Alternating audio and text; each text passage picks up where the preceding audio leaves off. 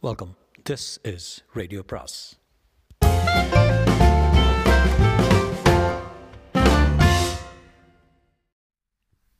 சுஜாதாவின் அனிதாவின் காதல்கள் பாகம் இரண்டு.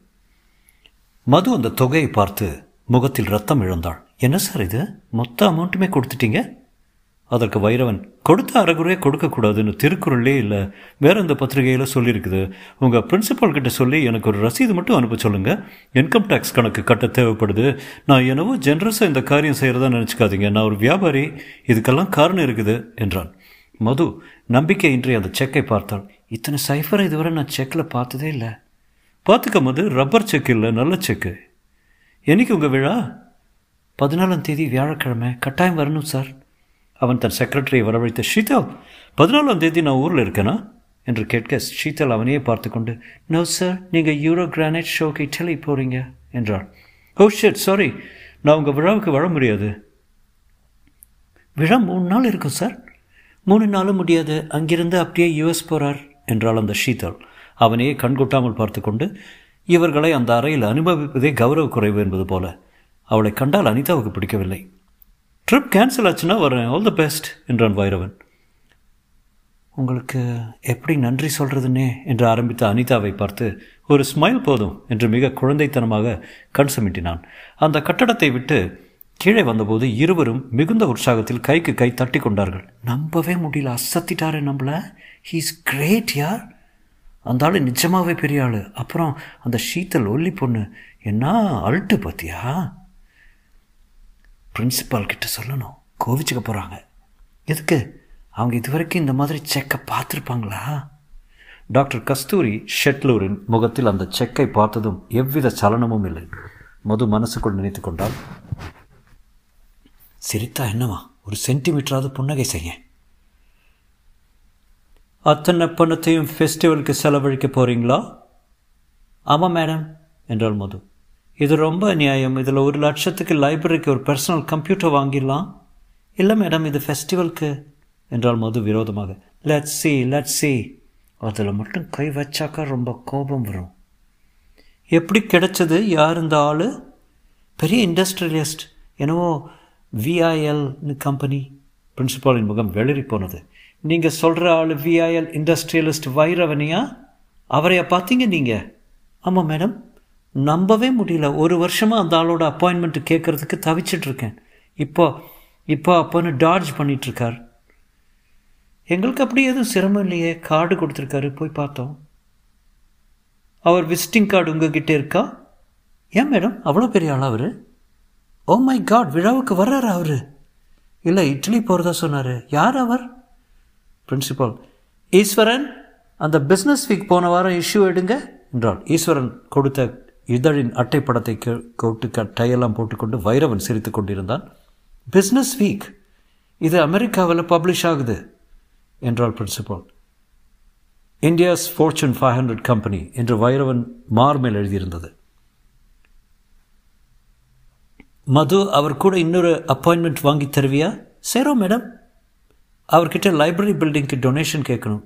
இப்போது இந்த பணத்தை விழாவுக்கு தாராளமாக நல்லா நடத்துங்க. வைரவன் கான்டாக்ட் வந்ததே நமக்கு பெருமை அதிர்ஷ்டம் என்றால் பிரின்சிபால் பத்தாம் தேதியிலிருந்து பந்தல் போட ஆரம்பித்தாயிற்று. அனிதாவுக்கு டம் ஷேரட்ஸ் கொலாஜ் போன்ற ஆர்ட் சமாச்சாரங்கள் கொடுக்கப்பட்டிருந்தன. மது ரொம்ப புத்திசாலித்தனமாக rock festival one act play mimicry mono acting என்று எடுத்துக்கொண்டு விட்டால் ஸ்போர்ட்ஸுக்கு ஐரீன் டிகாஸ்டாவும் பேச்சு போட்டிக்கு அம்ருதாவும் பொறுப்பெடுத்து கொண்டார்கள். கவிதை போட்டிக்கு தமிழரசியும் காலேஜ் பேர் தமிழ் அரிசி ரிசப்ஷன் டிபார்ட்மெண்ட்டை வினோதாவும் வேளச்சேரி குஷ்பு எடுத்துக்கொண்டனர் ஹாஸ்டலுக்கு வெள்ளை அடித்தார்கள் பெண்கள் பெஞ்சு மேல் ஏறி தோரணம் கட்டினார்கள். இஷ்டத்துக்கு ரகலையாக இருந்தது. அந்த வாரம் எல்லாருமே டென்ஷனாக இருந்தார்கள். அம்பனி காலேஜில் யூனியனே கிடையாது. யூனியன் ஆரம்பிக்க வேண்டும் என்று பேச்சு புறப்பட்டது. விழாவுக்கு எக்கச்சக் எக்கச்சக்கத்துக்கு என்ட்ரி வந்தது. நகரத்தின் அத்தனை காலேஜ்களும் ஐஐடி ஆர்ஐசி கோவை காலேஜ்கள் சின்ன சின்ன ஊர்களிலிருந்து தமிழ்நாடு மாநிலத்திலிருந்து அத்தனை ஜில்லாக்களிலிருந்தும் பேர் கொடுத்திருந்தார்கள்.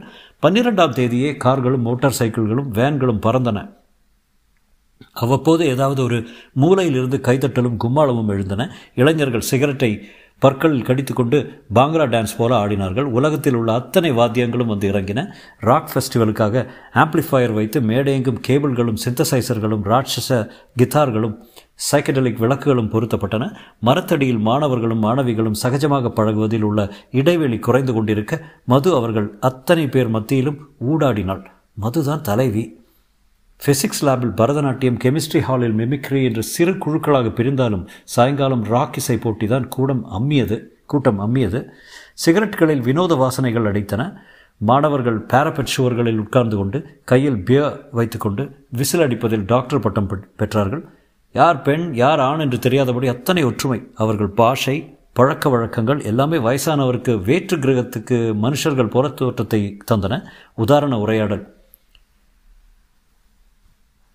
எண்ணெய் புண்ணாக்கெல்லாம் இருட்டின பத்துக்கு அப்புறம் பாப்ல அவர்கள் இவ்வாறு பேசுவதற்கு மறைமுகமான அர்த்தங்கள் இருந்தன. Boy George New Kids in the Block Madonna MC Hammer போன்ற மேற்கத்திய குழுக்கள் பாடிய பாடல்களை இவர்கள் பாடினாலும் நடுவே ஒரு தஞ்சாவூர் காலேஜ் குழு சுத்தமான ராக் துடிப்பில் ரோட்டோரம் வீட்டுக்காரி என் தங்கமே தில்லாலே ரோசாப்பூ சேலைக்காரி தங்கமே தில்லாலே நான் வாரேன் ஜாமத்திலே தங்கமே தில்லாலே நான் தாங்கி போட்டுறாதே தங்கமே தில்லாலே என்று பாடியபோது பெண்கள் கூட வாயில் விரையில் விரல் வைத்து கொண்டு விசில் அடித்து பார்த்தார்கள். சோடியம் விளக்கு நட்டு நடும் மைதானத்தில் ஒற்றை நட்சத்திரமாக இருட்டை விரட்ட அந்த இளைஞர்களும் பெண்களும் விபரீத எண்ணங்கள் இல்லாமல் கைகளை கோர்த்து கொண்டு தமிழாங்கிலத்தில் எதிர்கால கனவுகளை புதுப்பித்துக் கொண்டிருந்தார்கள். அனிதாவுக்கு டம் ஷேரட்ஸ் போன்ற டியூட்டி போர் அடித்தது. மொத்தமே ஆறு டீம்கள் டீம்கள் தான் இருந்தன. ஜட்ஜுகள் அக்கறை இல்லாமல் பேசிக்கொண்டிருந்தார்கள் அனிதாவின் அனிதாவுக்கு மதுவின் மேல் பொறாமையாக இருந்தது. ஏனோ அழுகை வந்தது. எப்போ முடியும் என்று அலுப்பாக இருந்தது. மதுவை இளைஞர்கள் சூழ்ந்திருந்தார்கள். அவ்வப்போது அவளை முத்தவிட முயன்றவர்களை மிகவும் சாமர்த்தியமாக தள்ளி தள்ளி சமாளித்தாள். மதுதான் அந்த இடத்து ராணி. எங்கே மது? என்று எல்லாரும் கேட்பார்கள். லவுட் ஸ்பீக்கர் அவ்வப்போது மது தேசாய் கண்ட்ரோல் அறைக்கு உள்ளே தொடர்பு கொள்ளவும் ப்ளீஸ் என்று கூப்பிட்டது. கொலாஜ் போட்டிக்கு ஏற்பாடு செய்வதற்குள் இடைவேளையில் மரத்தடியில் போய் சும்மா உட்கார்ந்தாள் அனிதா. யாரோ ஒரு இளைஞன் அங்கே கவிதை எழுதி கொண்டிருந்தான். அப்போது சைக்கிளில் வேகமாக சீதாராமன் வந்து இறங்கினான். அண்ணே அம்மா அவனை அழைச்சிட்டு வர சொன்னான் எதுக்கு? எதுக்குன்னு சொல்லல அவசரமாக கூட்டிகிட்டு வர சொன்னான் எனக்கு நிறைய டியூட்டி இருக்குது சீதா. என்னால் இப்போ வர முடியாது. எதுக்குன்னு போய் கேட்டுட்டு வா. உன்னை பார்க்க யாரோ பையன் வர்றானா. அனிதாவுக்கு இது விஷயம் அரசல் புரசலாக தெரியும். தெரியும் சீதா. நான் படிச்சுட்டே இருக்கேன்னு சொல்லு. சீதா எனக்கு பத்தொன்பது வயசு ஆறுதுன்னு அம்மாக்கிட்ட சொல்லு சீதா.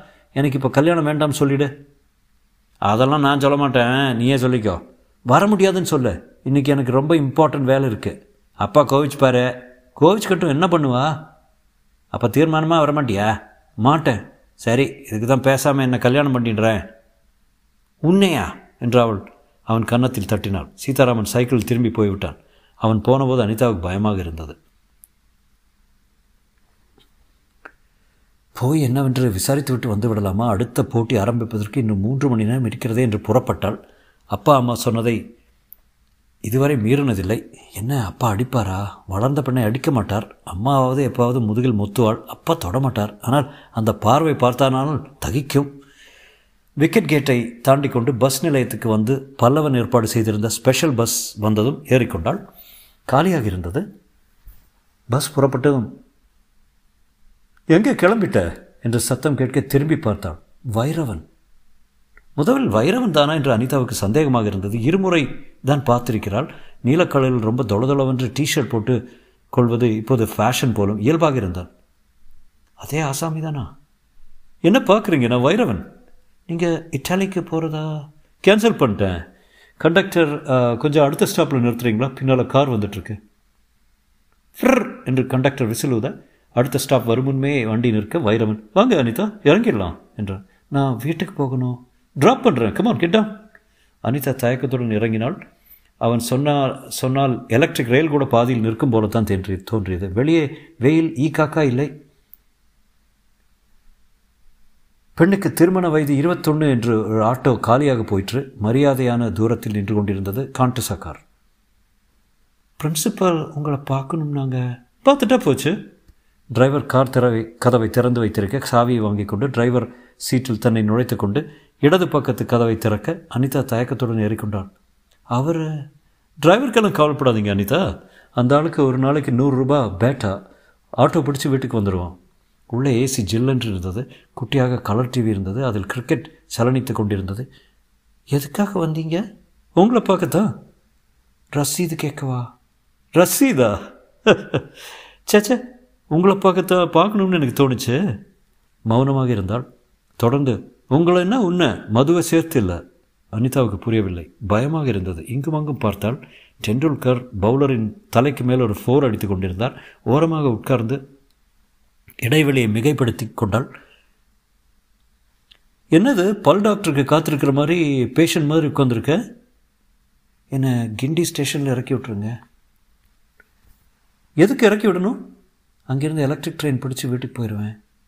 அனிதா நான் இட்லி ட்ரிப்பை கேன்சல் பண்ணிவிட்டு போர்டு மீட்டிங்கை ஒத்தி போட்டு வேளச்சேரியில் மத்தியான வெயிலில் பஸ் ஸ்டாண்டில் காத்துக்கிட்டு இருக்கேன்னா அதுக்கு என்ன அர்த்தம்? என்றான் பைரவன்.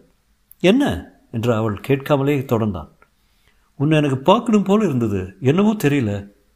எங்கள் பிரின்சிபல் உங்களை பார்க்கணும்னாங்க அதையே திருப்பி திருப்பி சொல்லாத. பிரின்சிபல் இப்போ தட்டு தட்டு தட்டுக்கடலை பாரு உங்களை உன்னன்னு கூப்பிட்ட கோவிச்சுக்க மாட்டிங்களே? மாட்டியே? அவசரமாக வீட்டுக்கு போகணும். அப்படி என்ன தலை போகிற காரியம்? நம்ம ஏதாவது ட்ரிங்க்ஸ் சாப்பிட்டுட்டு போகலாம் இல்லை நான் போகணும். Okay okay I'll drop you எனக்கு எதுவும் புரியல. என்ன புரியல? எதுக்காக என்ன நீங்கள் பார்க்க வந்தீங்க? புரியல? புரியல.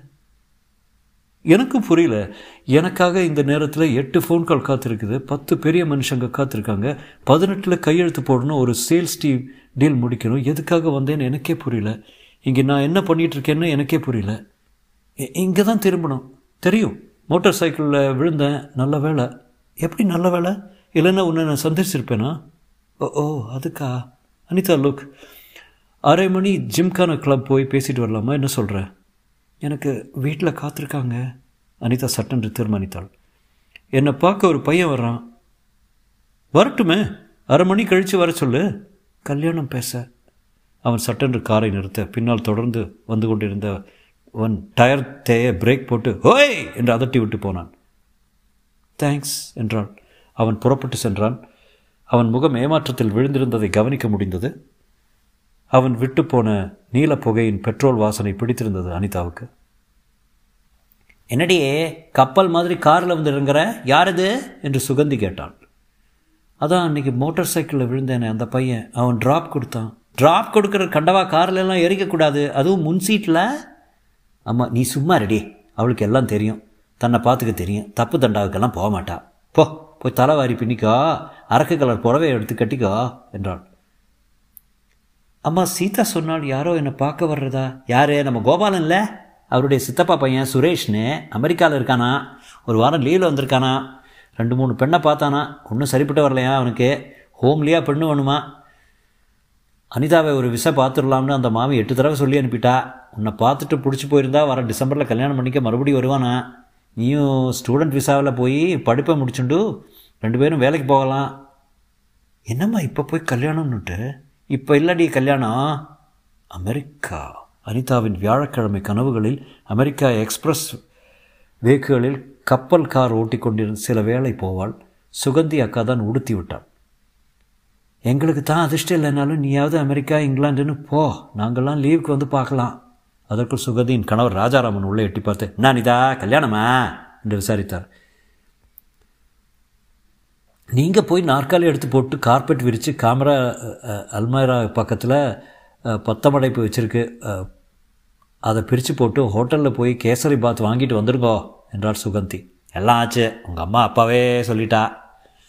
பொம்மநாட்டிகள் இருக்கிற இடத்துல உங்களுக்கு என்ன வேலை? என்றாள் சுகந்தி. புதுசாக சேஷகோபாலன் கேசட் வந்திருக்கு அனிதா. நீ அதை கேட்கணும் அனிதா தலை பின்னி கொண்டு மல்லிகை சூடும்போது கண்ணாடி முன் நின்று பாட்டு கொண்டிருந்தாள். பின்னால் ஜிம்பு தெரிந்தான். நடி கல்யாணம் அவனுக்கே போடா. அந்த ஆளை பார்த்தேன். படம் ஸ்டைலாக இருக்கான். இங்கிலீஷ் இங்கிலீஷே ஒரு மாதிரி இருக்கே. யாரை சொல்கிற அதான் அந்த சுரேஷா. உன்னை பார்க்க வரானே. டிஷர்ட் எல்லாம் பிரமாதமாக வச்சுருக்கான். எம்பிஏ பண்ணப்புறம் உடனே அமெரிக்காவில் எனக்கு வேலை வாங்கி தரதா சொல்லியிருக்கான். அனி ப்ளீஸ் அவனை கல்யாணம் பண்ணிக்கிறதா சொல்லிடு உன் மூஞ்சிக்கு இதை விட நல்ல மாப்பிள்ளை கிடைக்க மாட்டான்.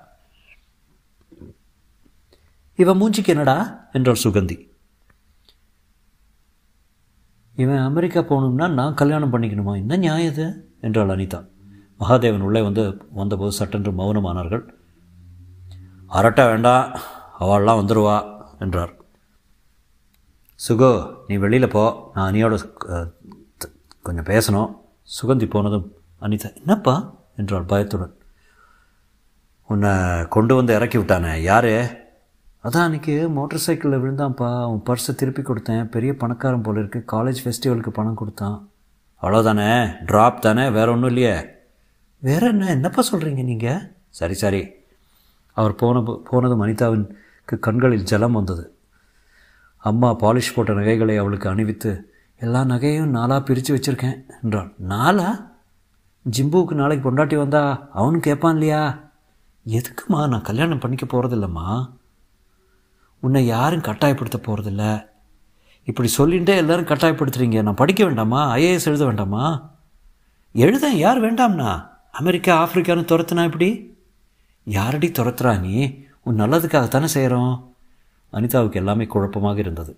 இட்டலி ட்ரிப்பை கேன்சல் பண்ணிட்டு போர்ட் மீட்டிங்கை ஒத்தி போட்டுக்கிட்டு வேளச்சேரியில் மத்தியான வெயிலில் காத்திருக்கேன்னா அதுக்கு என்ன அர்த்தம்? அனிதா முழுசாக கண்ணாடியில் பார்த்து கொண்டாள். நான் அழகாக இருக்கேன். அழகுன்னா என்ன? காதில் தங்க லோலாக்கு மாட்டி ஜரிகைக்கரை போட்டு பட்டு புடவை உடுத்தினால் பாதி அழகு வந்து விடுகிறது. அதோடு நெற்றிக்கு நடுவில் பிந்தி ஒட்ட வைத்து மையிட்டு அனிதாவை கூப்பிட. ஃப்ரேம் போட்டார் போல் அவள் வந்து நின்றபோது அவளை பார்க்க வந்திருந்த சுரேஷ் மை காட் இவள் தான் என் மனைவி என்றான். தொடரும்.